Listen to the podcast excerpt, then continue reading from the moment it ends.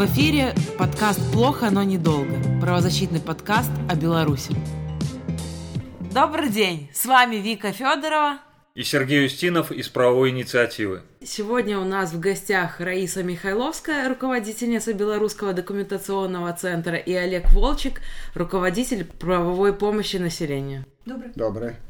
В связи с э, последними событиями нашумевшими, вчера вышла статья Deutsche Welle, где один из бывших собров, собровцев признается в том, что совершал нашумевшее похищение и убийство. Поэтому мы бы хотели поговорить с теми правозащитниками, которые вели э, дела они помогали родственникам э, исчезнувших политиков и знают эту историю непосредственно с первых рук. Поскольку мы уверены, что нас слушают не только те, кто знает об этих событиях, но и те, кто родились уже, в принципе, задолго после 90-х годов, и те, кто вообще фактически не знают о том, какие это были времена, я хочу задать первый вопрос э, нашим гостям. Как бы вы могли описать э, ту обстановку в стране, 99 год, 2000-е годы, какая была политическая обстановка, какая была социальная, финансовая обстановка в стране, то есть на фоне каких событий происходили исчезновения. Я, наверное, не 99 -го года вернулся, все-таки 96 -го года, когда был референдум изменения Конституции Республики Беларусь, и где президент Лукашенко тогда получал широкие гарантии своей власти, при этом назначал генерального прокурора, э, министра МВД, председателя Центральной избирательной комиссии, э, Следственный комитет, ну и всех подряд. И вот в этот момент Верховный Совет понимал, что грозит стране диктатура. На Верховном Совете избирают председателем Центральной избирательной комиссии Виктора Иосифовича Гончара. Как не сопротивлялся Лукашенко тогда в Верховном Совете, все-таки депутаты за него проголосовали, и он возглавил Центральную избирательную комиссию по референдуму 96 года. Ну и историю вы, конечно, помните, что э, референдум не состоялся, поскольку Гончар отказался подписывать любые протоколы, потому что заявил, что уже идет фальсификация. И его тогда Лукашенко указом убирает э, без э, Верховного Совета, так, без согласия Шарецкого и назначает Ермошину. Даже по тому законодательству Ермошина должна была быть утверждена Верховным Советом. И вот после этого он распускает Верховный Совет. Получается, что он избирает парламент без выборов. И Верховный Совет 13-го созыва начинает оппозиционную работу. И вот на нем Гончар начинает строить свою политику, э, значит, доклад – о нарушениях, конституционных нарушениях Александра Григорьевича Лукашенко. Вот если понятнее было, почему так до 99 -го года, какую он позицию занимал Гончар. То есть это фактически теневое правительство, правительство. которое действовало параллельно с вновь избранным парламентом. Да, и хочу отметить, что Верховный Совет э, до 2001 года принимал э, парламентская ассамблея ЕС как законный то есть, а у парламента э, даже не было возможности выступать там, э, ну, вот этого палатки, как мы называем сейчас. По Конституции 94 года, напомню, э, когда избрался президент, 5 лет он должен был быть у власти. И вот мы теперь выходим на 99 год, что в этом году по Конституции Лукашенко должен был переизбраться. Однако он нашел такую хитрик, такую форму, что поменялась Конституция в 96 году, и я как бы автоматически еще себе на два года могу править, то есть 7 лет. И Гончар тогда объявил, значит, проводим альтернативные выборы. Раз вы не проводите, то будем проводить мы альтернативные выборы в 99 году. И вот с осени 98 года началась эта кампания, предвыборная кампания, под которую и включился и Михаил Чигирь, это премьер-министр бывший, это включился Зенон Поздняк, руководитель БНФ, который за границей был. Это Юрий Захаренко, э, бывший уже тогда министр МВД. Практически вся оппозиция тогда подключилась. Это что значит? К июлю 1999 э, года должны были провести выборы. И вот с этого началось давление на всех, на всю оппозицию, на Гончара, психологическое, силовое. Мы тогда провели эти выборы. Было с большим трудом в мае месяце 99 года, но, к сожалению, первая жертва стал, э, мы говорим, что Карпенко. Почему? Потому что он при странных обстоятельствах умер. То есть есть подозрение, что он был здоровый человек и умер. Потом, помните, таинственно э, Винникова пропадает. Глава Нацбанка, которая была под арестом за коррупцию. И очень долго ее проверяли, но что-то не могли коррупции найти, но она резко пропадает. Ну и 7 мая Захаренко пропадает. И вот здесь стал вопрос, что это не простое исчезновение. Потому что на третий день так и не было улик, где он. И никто не отвечал ни КГБ, ни МВД. И вот здесь уже Координационная Рада Демократических Сил поняла, что здесь запахло эскадронами смерти. Фактически это уже пошло с первых дней. От Потупа, по-моему, журналиста, это название эскадронной смерти Беларуси действует. И Координационная Рада Демократических Сил образовала общественную комиссию по расследованию обстоятельств исчезновения Захаренко, э, в которую вошел Бородач, это бывший афганец, ветеран войны, Владимир Бородач, Кост Кавалерова от Белорусского Хельсинского комитета вошел, я вошел, Олег Бибенин, Хартия, и вот мы четвером э, решили возглавить эту комиссию. То есть вы занимались непосредственно, можно сказать, общественным расследованием похищения изначально да. Захаренко. И тогда встал вопрос, как мы должны это расследование проводить. Официально мы не можем допрашивать, ну, чтобы понятно было, но мы решили мониторинг вести, средств массовой информации, собирать всю информацию. Любые свидетельские показания, именно благодаря тому нашей смекалке, что мы развесили объявление, ну, это такая практика, если пропадает человек, первые три дня развешивается объявление в этом округе, и тогда оперативники ходят э, по домам и ищут. И вот тогда у нас было пять свидетелей, 10 мая мы уже знали, что их э, к 14 мая мы знали, там не сразу они отзвонились, что, и, что Захаренко похитил 8 человек, было 6-8 человек на двух машинах. Когда он возвращался около 22 часов по улице Могилевской. И вот тут мы забили тревогу, Встретились с Гончаром тогда, на 40 минут мы разговаривали, я Гончара предупредил, что тут уже все серьезно. Виктор Иосифович э, минут 40 слушал доклад мой. Наружка была, никто не отрицает. Этот важный момент я хочу сказать. Да, хороший момент. Э, мы на третий день э, пришли с бородачом ГУВД Мингорисполкома в розыск. Кто расследует? Ну, нам представили этих людей. Вот вам, значит, схема убийства, похищения. Давайте допрашивайте и давайте срочно по БТ э, развесим ну, портреты, Захаренко пропал, ну, обратимся к гражданам. Ну и, естественно, мы услышали ответ такой. Дана команда не разглашать эту тайну. Они приняли у нас все свидетельские показания, но мы так не увидели никакой работы, поэтому комиссия решила каждый шаг придавать огласке. Тогда Бажелка был генеральным прокурором. Мы с Еленой Захаренко к нему обращались возбудить по 123 статье Уголовного кодекса. Это похищение человека. Но мы получили тогда ответ, что нет оснований. Когда будут основания, тогда возбудят дело. Ну а по Захаренко вы знаете, э, в 96 году изменя... изменили законодательство по льготам офицеров милиции. Около 500 или 600 человек подали рапорта, поскольку тогда платили, я вам скажу, это по 70 долларов, где-то 50 была зарплата у нас у правоохранительных органов. И когда льготы убрали, э, Захаренко объявил, что надо э, создавать союз офицеров и бороться демократическим путем за выборы. Я скажу, что э, мысли были такие, что он, между нами говоря, но он не заявлял о президентских амбициях, но все понимали, что он будет претендовать на этот пост. Хорошо. Раиса, когда вы подключились непосредственно к расследованию общественному и что было дальше? Я не могу сказать, что я э, участвовала в каких-то там действиях, вот как Олег э, уезжал на место там, вот этого преступления. Э, я э, выполняла, наверное, больше такую техническую работу и информативную.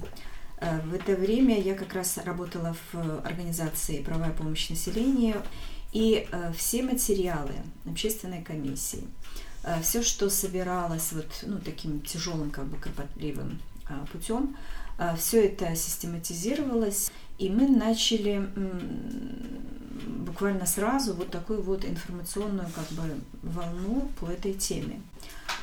Э, мы работали и с Amnesty International, э, и с Кэти Фицпатрик. Э, все документы, которые становились известны этой общественной комиссии, мы все тщательно систематизировали, собирали и решили, как бы, что это нужно тоже придавать огласке.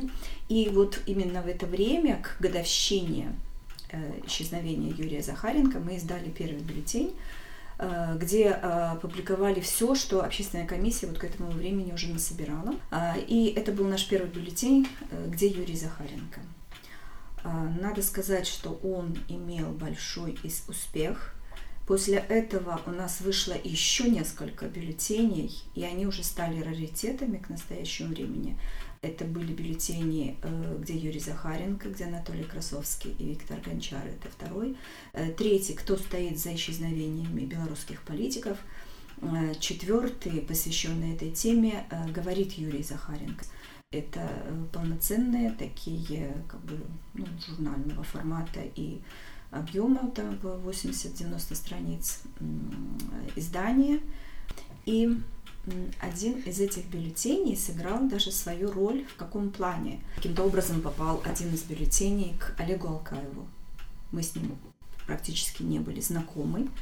Еще не было известно вот это его признание, так сказать, вот эти его, об этих рапортах, которые тоже потом как бы вызвали такой шок в обществе и которые являются одним из доказательных документов и очень показательны в этих делах. Вот. И вот, вот как-то вот потихонечку как бы вот эти вот бюллетени, повторюсь, сыграли тоже свою роль вот в таком пазле, который, из которого постепенно складывается э, картина исчезновений. 17 э, сентября 1999 года было возбуждено уголовное дело, и с тех пор прошло 20 лет. И Поэтому у меня такой вопрос, что за эти 20 лет было сделано государством для того, чтобы выяснить, э, куда исчезли эти люди, кто за этим стоит, и, в принципе, прояснена судьба. Что сделало государство для этого? Государство сделало э, практически, насколько мы знаем, ничего не сделало. Почему? Потому что Каждые три месяца мы от государства только получали такую простую писульку, э, что предварительное расследование продлено на три месяца.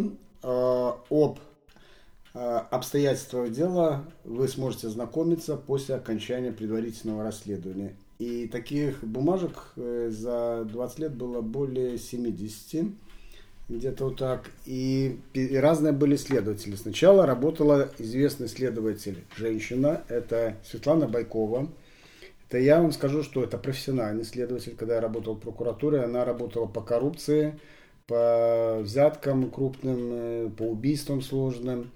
И у меня была надежда, что все-таки Светлана, я с ней была у меня единственная встреча с ней в прокуратуре, я был хоть в оппозиции, мы с ней поговорили, и я был уверен, что Светлана Байкова, все-таки дожмет это дело и проявит принципиальность. Но проходит два месяца, три месяца. Я попытался опять на прием попасть к ней, но уже не пускали. И мы поняли, что следствие все-таки будет не открытым, то есть полузакрытым. Почему? Ну, будут раз в три месяца нам сообщать, что продлевают и все. И после этого момента мы начали тоже писать жалобы уже с этого момента, требовать ну, за год предварительной информации. Кстати, э, к этому же мы делу приобщили наш первый бюллетень. Я лично отнес ей и сказал, тут же есть свидетели, вот видите, есть э, понятые, кто там ну, присутствовал, там же по первым дням э, прошли по квартирам, по чердакам, давайте ищите, все у вас есть. Поименно там есть, да, мы список приложили, все будет нормально, все будет расследование. И так вот целый год мы поняли, что ничего не будет, и поэтому мы через год при, сделали пресс-конференцию на офисе «Права помощь населению». Но самое смешное, что было, после нашей пресс-конференции офис ограбили полностью – вынесли компьютеры, разломали за выходные в центре города, и мы были просто в шоке. Офис наш находился в доме быта, и на втором этаже. А что такое дом быта? И в субботу, понимаете, сколько людей? В общем, в субботу, выходной день, вынесли все так э, с нашего офиса, что ни один свидетель, ни один продавец, никто не знал. И вот тогда мы поняли, что все, год э, прошел, значит, никто не будет это исследовать. И да, перед этим я напомню, что э, после трех месяцев, когда Захаренко пропал, э, мы обратились в рабочую группу по недобровольным исчезновениям ООН. Они возбудили это дело. И также стали информировать значит, правительство Беларуси, что мы расследуем и следим за ходом. И была с ними переписка трехсторонняя. Я писал туда, они писали правительство, правительство писало в рабочую группу, а меня потом с рабочей группы ознакомливали, что правительство пишет. То есть. И мы поняли, что правительство пишет то, что и нам дает информация прокуратуры города Минска. То есть ничего нового правительство не сообщало в ответ на э, требования группы по насильственным исчезновениям. Я немножко добавлю. Э, мы в свое время, ну, буквально в прошлом году посчитали количество вообще вот этих коммуникаций, количество всяких отписок, которые государство э, предоставило родственникам исчезнувших. Это не 70, Олег, это более 200. Не, 70 вот только вот этих самых уведомлений, уведомлений маленьких, да, я имею в виду маленьких. Вот именно более 200 уведомлений о продлении посчитали у каждого как бы родственника. А, что нового? А, меня а, в этой ситуации возмущает вот что. За время а, предварительного расследования сменилось пять генеральных прокуроров Республики Беларусь, четыре министра внутренних дел, поменялось четыре следственные группы следователя, которые занимались именно непосредственно вот этим расследованием этих дел. Надо сказать, что четыре дела ведет один следователь. А дело Дмитрия Завадского приостановлено с 2006 года. Это уже сколько? Почти... 13 э, лет. 13 лет, да. В следующем году будет 14 лет. И э, в настоящие дела Захаренко, Гончара и Красовского были еще в стадии предварительного расследования.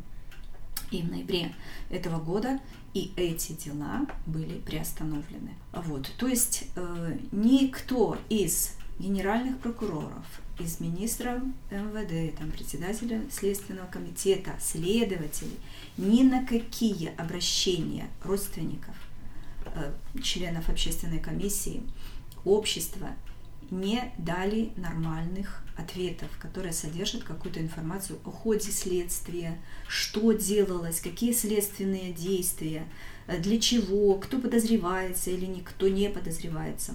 Кстати, вот это приостановление дел э, мотивировалось тем, что э, ввиду ненахождения лица, подозреваемого в совершении данных преступлений.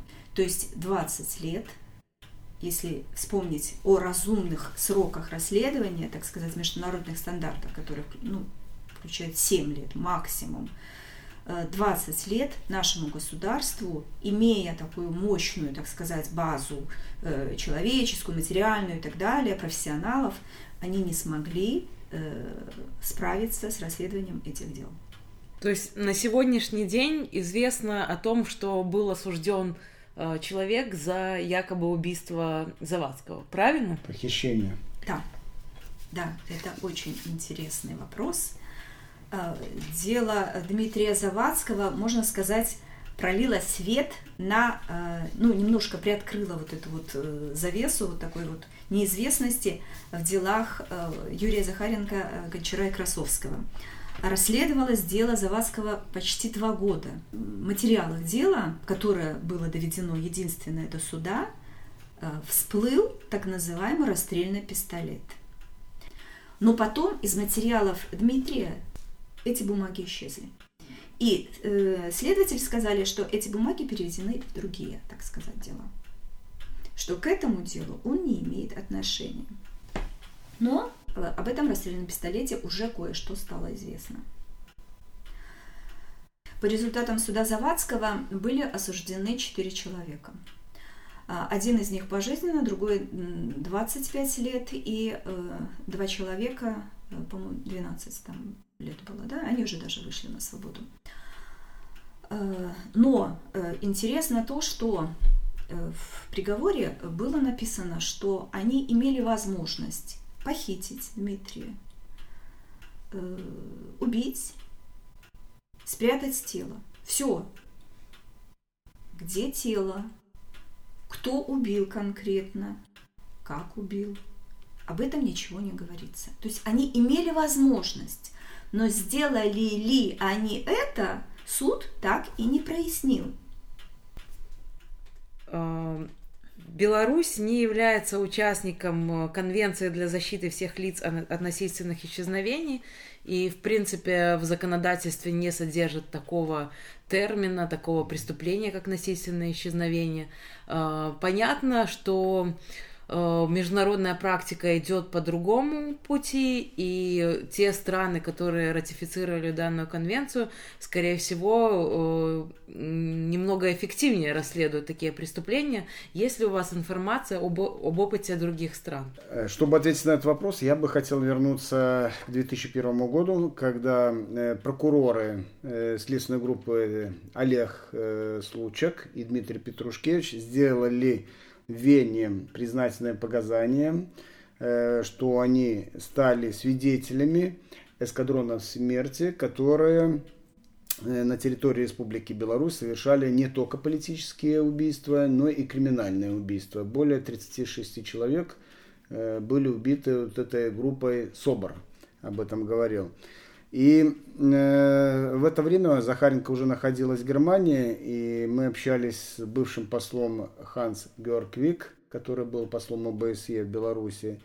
И тогда было принято решение, что надо изучить опыт, международный опыт привлечения виновных лиц к уголовной ответственности, если Э, допустим, обвиняемые находятся в тех государствах, на которых совершили, но не выезжают, как в этой ситуации действовать. Вот. И была принята универсальная практика других стран, и Германия э, предложила начать процедуру э, возбуждения вот этого дела на территории Германии, поскольку Ольга Захаренко, вся семья находилась на территории Германии. Но перед этим был изучен опыт с испанскими адвокатами, кто этой темой занимался, это по Латинской Америке. Мы знаем, что они вели после Пиночета, вот эти все расследования, там более трех тысяч было убийств.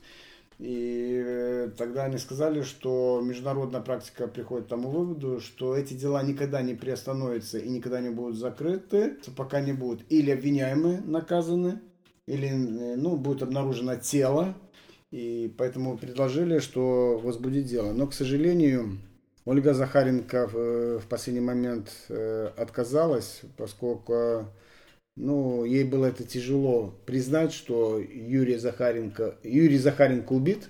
Надо было это в суде признать, и от этого процедура начиналась.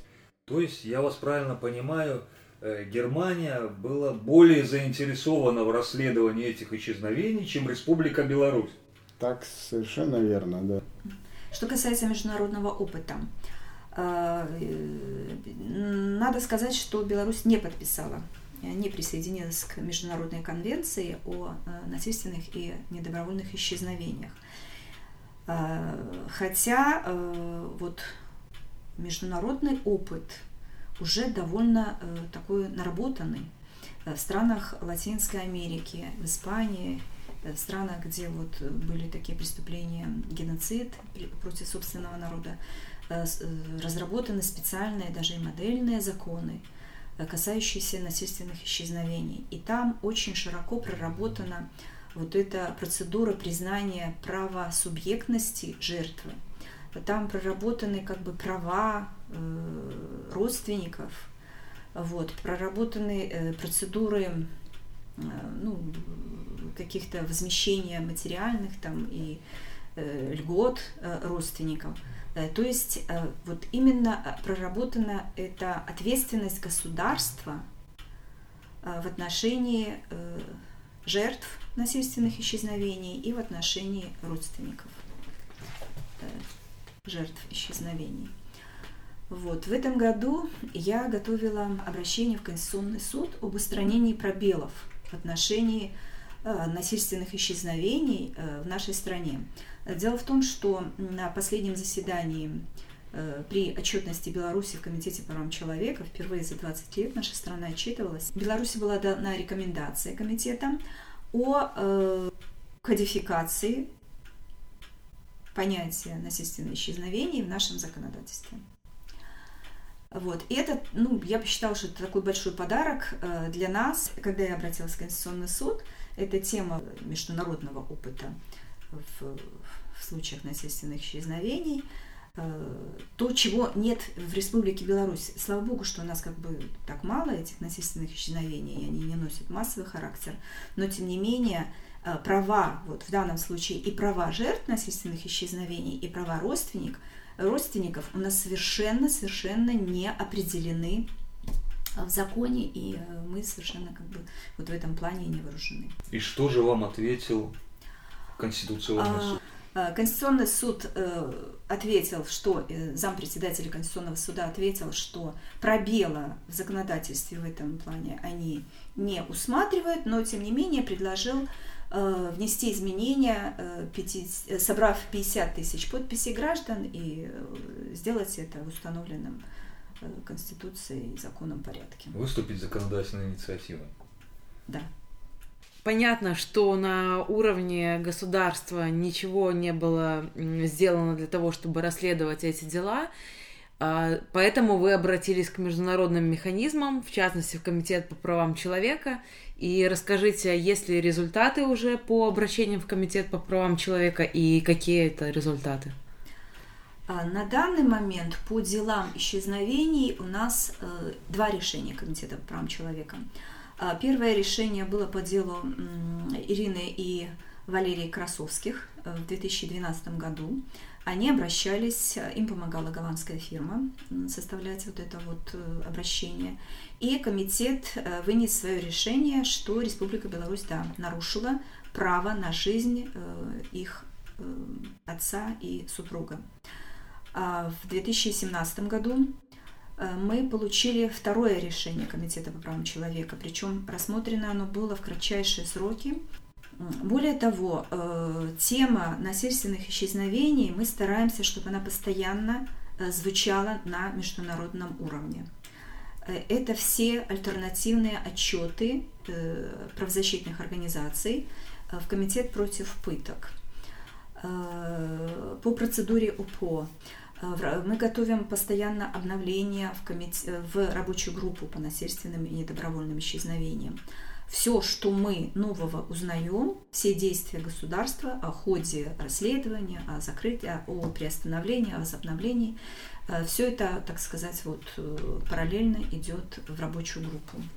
Скажите, Раиса, а как, какие рекомендации были Беларуси по этим решениям Комитета по правам человека? Э, Комитет по правам человека рекомендовал Республике Беларусь провести тщательное, независимое, эффективное расследование дел исчезновений политиков. Юрия Захаренко, Гончара, э, Виктора Гончара, Анатолия Красовского и Дмитрия Завадского.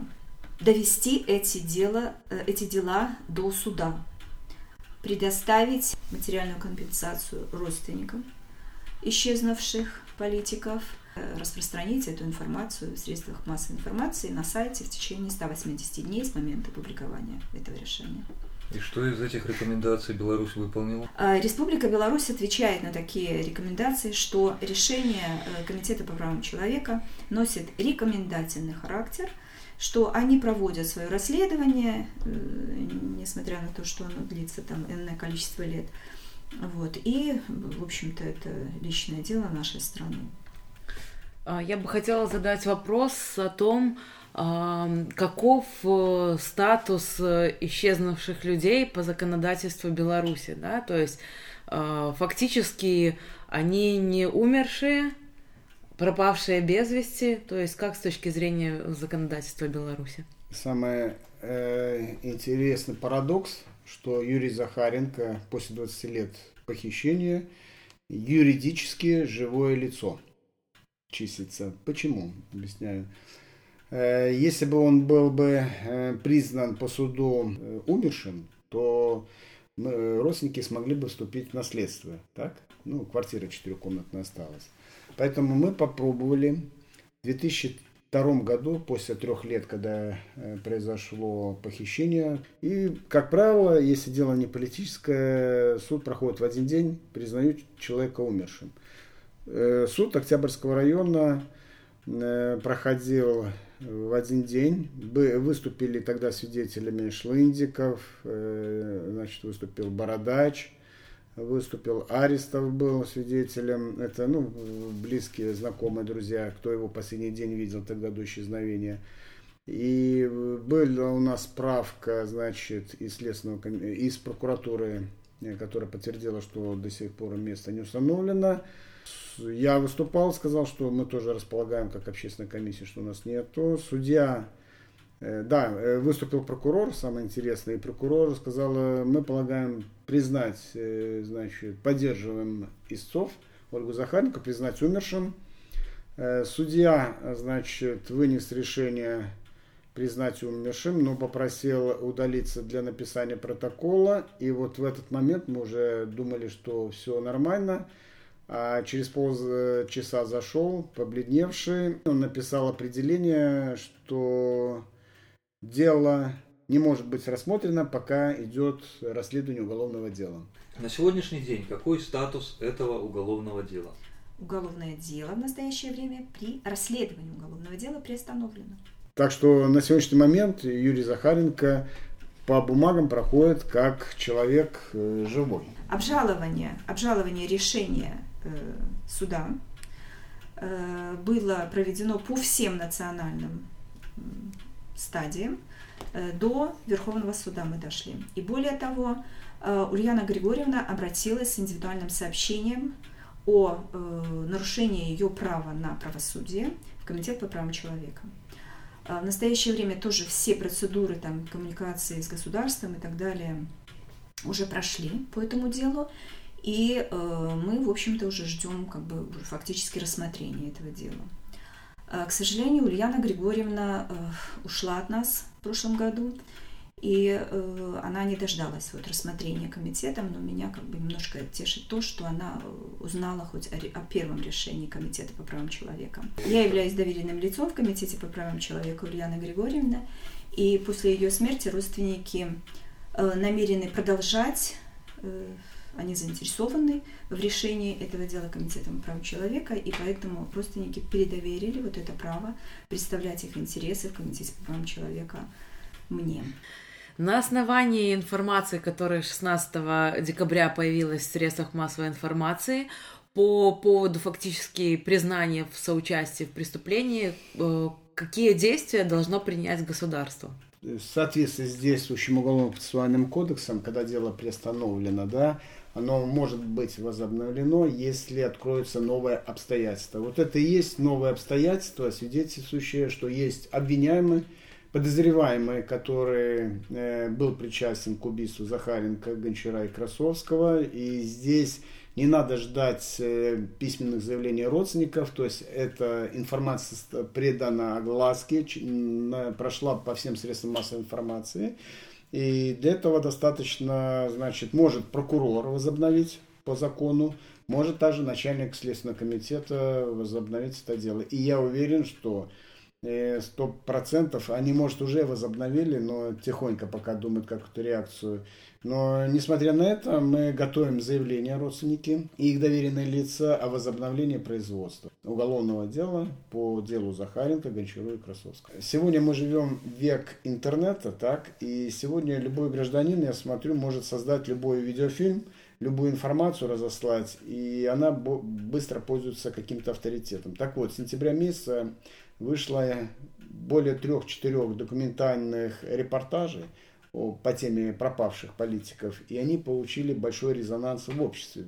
Э, только пример э, скажу. В настоящее время сделала 9-минутный ролик по пропавшим. Э, я поставил на Facebook «Права и помощь населения». За неделю 300 тысяч человек было просмотров. Сегодня тема исчезнувших получила, я бы сказал, бы второе дыхание не только среди белорусского э, общества, но и то, что мы добивались, чтобы оно шире пошла эта тема, и пошло вот на просторы не только СНГ, но и Восточная Европа заинтересовалась этой проблемой. Поэтому сегодня приезжает много журналистов, молодых журналистов с Европы, которые, я удивился, очень заинтересованы поднять эту проблему и рассказать.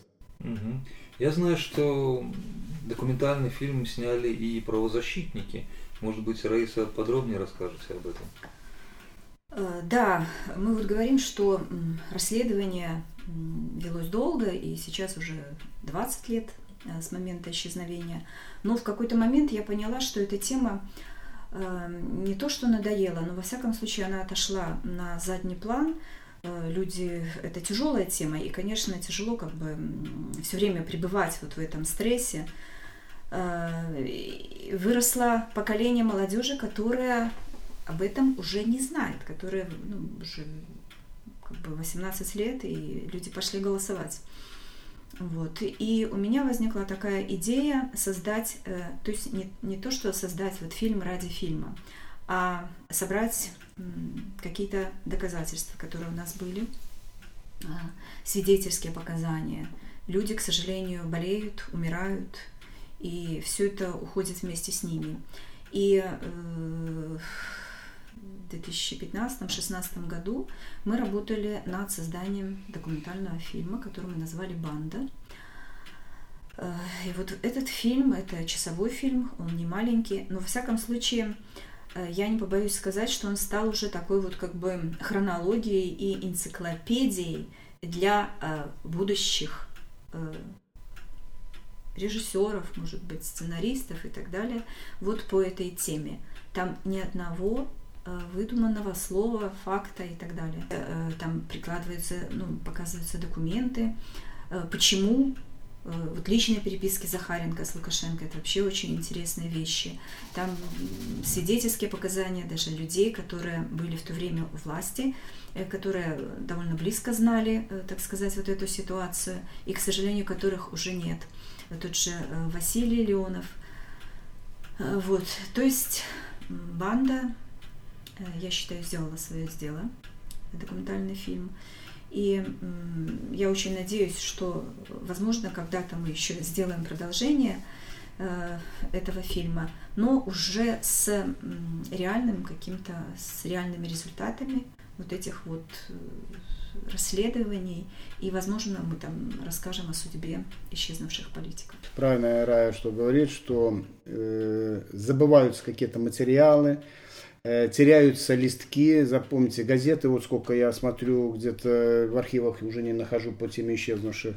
Э, я решил в шестнадцатом году на своем YouTube-канале, э, значит, э, все собрать видео по этой теме э, общественной комиссии и выложить. Мне поначалу казалось, что эта тема будет ну, вызывать э, только у заинтересованных лиц, так? Но через два месяца я обратил э, внимание, что вот эти э, все видео э, бьют э, ну, по сумасшедшему просмотре. Ну, вот, к примеру, приведу, что я также поставил. Мне э, Ше, Павел Шермет лично передал видеокассету э, по, по, без вырезок э, Дикая охота короля Стаха первый и Дикая короля охота 2 тоже без э, вырезок. Я смонтировал, поставил. Потом поставил все свои любительские, что я снимал. То уже за 350 тысяч просмотров вот именно этой темы. То есть это говорит о том, что ну, сегодня не закрыть, правда, это уже исчезнувшее, как я уже говорил, что это шлейф для старой власти и шлейф для новой власти, если она все-таки не расскажет правду по этим делам. То есть всем, кто заинтересовался этой темой, могут пойти к вам на канал, да. на YouTube канал и просмотреть Посмотреть. материалы по этой теме. Э, как называется ваш канал? Олег Волчек. Олег Волчек. С самого первого дня вы занимаетесь общественным расследованием этих исчезновений вот уже более 20 лет. Скажите, вы не устали от этого?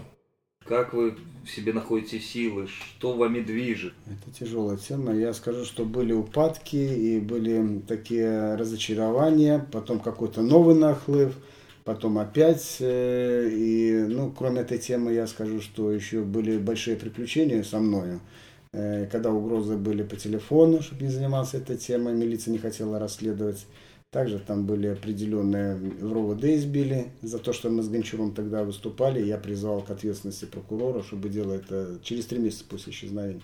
Поэтому всякое было. И, конечно, многие родственники не хотели, чтобы я этим занимался. Друзья тоже отговаривали, что это бессмысленно. Вот первое, что все говорили, зачем? Неужели ты не понимаешь, что это все бессмысленно?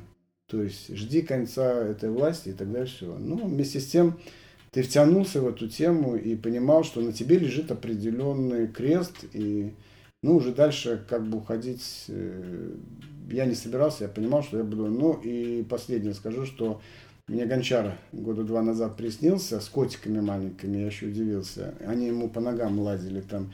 И говорит это, просто сказал это, продолжай. Вот и все. И потом скрылся вот так. Это, поэтому вот у меня интерес, вот эти маленькие котики по ногам у него ползали, почему-то лазили. И вот это продолжай. Ну, так была такая вот у меня реакция. Я понял, что надо идти дальше. То есть, то такое есть знамение. То есть какая-то частичка вашей души да. говорит, что нужно, нужно двигаться дальше. А у вас, Раиса? Э, тема тяжелая и как бы, ну, почему-то вот у меня никогда и не было такой мысли, все, вот именно с этой темой надо закрывать. И заниматься там, не знаю, сортировать блоки. Дело в том, что действительно, вот когда мы начали работать с этими людьми, э, как бы начинаешь чисто правозащитную какую-то деятельность, потом она уже переходит в другой э, статус. Э, мы стали друзьями, мы стали как бы ближе, понятны их проблемы, и мне хочется помочь им. Вот. Э, с той же Ульяной Григорьевной, она такой неимоверной вообще души человек была, что ну вот как-то воспринимала ее уже как вторую маму, которая действительно, ну, а кто ей поможет, если не ты? Вот такие, такие вещи, как бы такие вопросы. Не то, что задавала я себе каждый раз, но во всяком случае, ну, Прекратить это общение я не могу. То же самое вот с родственниками Димы Завадского, Ирины Красовской. Ну, не то, что мы же не делаем ничего как бы противозаконного, и несмотря на то, что тема тяжелая, она должна быть как бы доведена до логического конца. Я не хочу сказать, что мы там это, это сделаем мы. Вот слава богу, что как бы появляются такие новые э, факты, новые свидетельские показания, и они будут. Я не уверена, что это может быть настоящий даже свидетель. Но то, что люди говорят об этом и поднимают эту тему, э, это тоже очень хорошо. Э, вот в конце фильма «Банда» я говорила, что появятся какие-то, что у нас есть какие-то доказательства, но, возможно, со временем появится еще больше. Действительно появится, потому что в этом преступлении участвовал не один человек. У этих людей есть тоже какие-то друзья, у этих друзей есть родственники. Э, я э, думаю, что появятся какие-то более существенные доказательства, кроме как свидетельских показаний, то есть то, что можно сказать и, может быть, где-то приврать. Э, во-первых, развивается и наука, и исследовательские какие-то методы вот, во всем мире. Но я очень надеюсь, очень надеюсь, что это все-таки э, дело будет разрешено э, еще при нашей жизни. И мы узнаем о судьбе этих людей. А я хочу поблагодарить э, Олега и Раису за сегодняшний разговор. И я хочу, чтобы каждый гражданин Беларуси помнил о том, что произошло, помнил о том, что исчезли достойные люди, родственники которых до настоящего времени не знают о их судьбе. Как любое преступление, это преступление должно быть расследовано, и мы верим, что справедливость восторжествует, и виновные понесут ответственность. С вами был правозащитный подкаст о Беларуси. Плохо, но недолго.